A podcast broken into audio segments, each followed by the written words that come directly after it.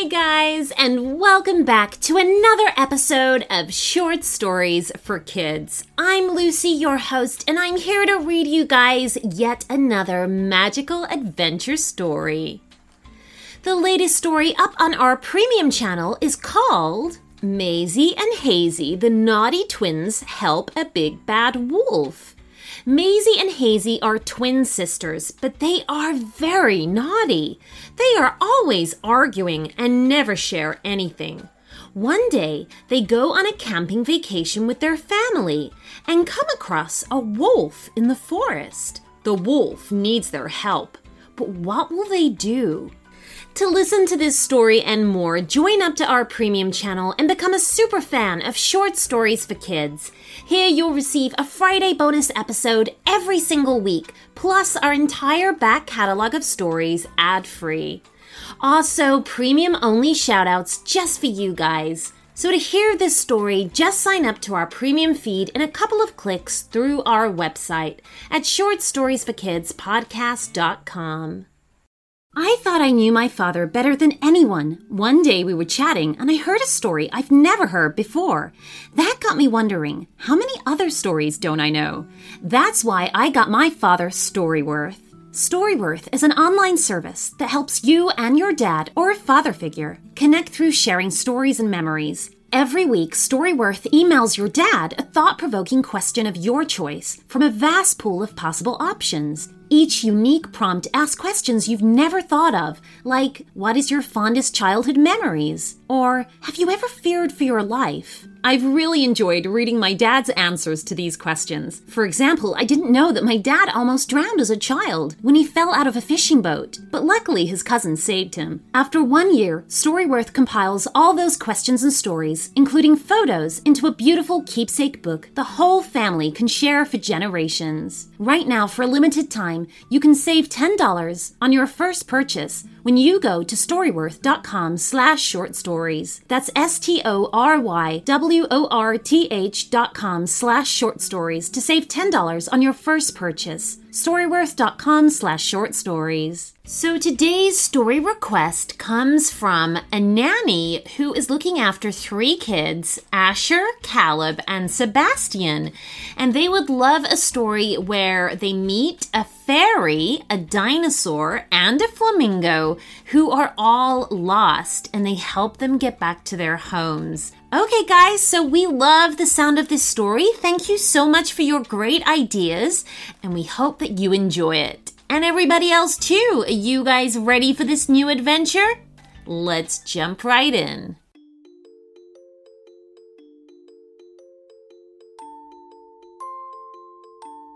It was a warm, sunny day. The kind of day that was too beautiful to stay cooped up indoors. With this in mind, Asher, Caleb, and Sebastian had decided to go for a walk. It was so nice to be outside and to feel the sun on their faces. As they walked along, they chatted about all sorts of things, such as what the world's best pizza topping was. It was while they were talking about whether or not you could put broccoli on a pizza that Asher stopped suddenly. What is it? asked Caleb. Sebastian was flicking his head from left to right, trying to work out why they had stopped. Can't you see it? asked Asher. There, just above the grass. Caleb and Sebastian followed where Asher was pointing, and both gasped at what they saw. There was a fairy flitting about this way and that, as if searching for something. What's she doing? asked Sebastian. I don't know, admitted Asher. Let's go over and ask. The fairy was so busy doing whatever it was she was doing that she hadn't even noticed them get so close. And when Asher next spoke, she was so surprised that her wings nearly popped off. Excuse me, said Asher. What are you doing? The fairy was clearly distressed and looked as if she was about to cry. I've lost it, I've lost it, she said. What have you lost? asked Asher. The tooth, I've lost the tooth, replied the fairy, and she began to search again. Cool. Are you the tooth fairy? asked Caleb. Not for much longer, whimpered the fairy. If I lose the tooth, I won't be allowed to be the tooth fairy anymore. Don't worry, said Asher kindly. We'll help you find it. The three children got down on their hands and knees and began to search amongst the grass, pulling the blades apart with their fingers to peer right down into the soil. After about five minutes of searching, Asher suddenly snatched up a tiny white object. I found it! I found it! Oh, thank you, thank you, said the fairy, trembling with relief as she took the tiny tooth. I thought I'd lost it forever. They said their goodbyes, and the fairy flew on her way. A little later, Asher, Caleb, and Sebastian were walking through a wood. The leaves overhead offered shade from the warm sun, and all around them was the sound of bird song. There must have been so many birds in the wood that day, it was hard to spot them. It was while they were trying to spot one of the birds that Caleb stopped suddenly. What is it? asked Sebastian. Asher was looking up and down, trying to work out why they had stopped. Can't you see it? asked Caleb. There, in that tree. Sebastian and Asher followed where Caleb was pointing, and both gasped at what they saw. There was a flamingo just stood on the lowest branch of the tree, turning its head this way and that as if searching for something. What's it doing? asked Asher. I don't know, admitted Caleb. Let's go over and ask. The flamingo was so busy doing whatever it was doing that it hadn't even noticed them get so close. And when Caleb next spoke, it was so surprised that its feathers nearly fell off. Excuse me, said Caleb. What are you doing? The flamingo was clearly distressed and looked as if it was about to cry. Oh, I'm lost, I'm lost, it said. Where are you supposed to be? asked Caleb. Africa, replied the flamingo. I seem to have lost it. Wow, you're a long way from Africa, pointed out Sebastian. Oh, if only I could work out which direction to fly in, whined the flamingo. I don't want to fly the wrong way. Don't you worry, said Caleb kindly. We'll help you find Africa again. The three children put their heads together and had a good think. After talking about it for a moment, Caleb suddenly shouted, I've got it! I've got it! On the map, Africa is east from here. The sun rises in the east, that's over there. So if you head that way, you'll find Africa. Oh, thank you, thank you, said the flamingo, opening out its pink wings. I thought I'd be lost forever. They said their goodbyes, and the flamingo flew on its way. A little later, Asher, Caleb, and Sebastian were walking beside a road. There weren't any buildings along here, and unusually, the road was very quiet.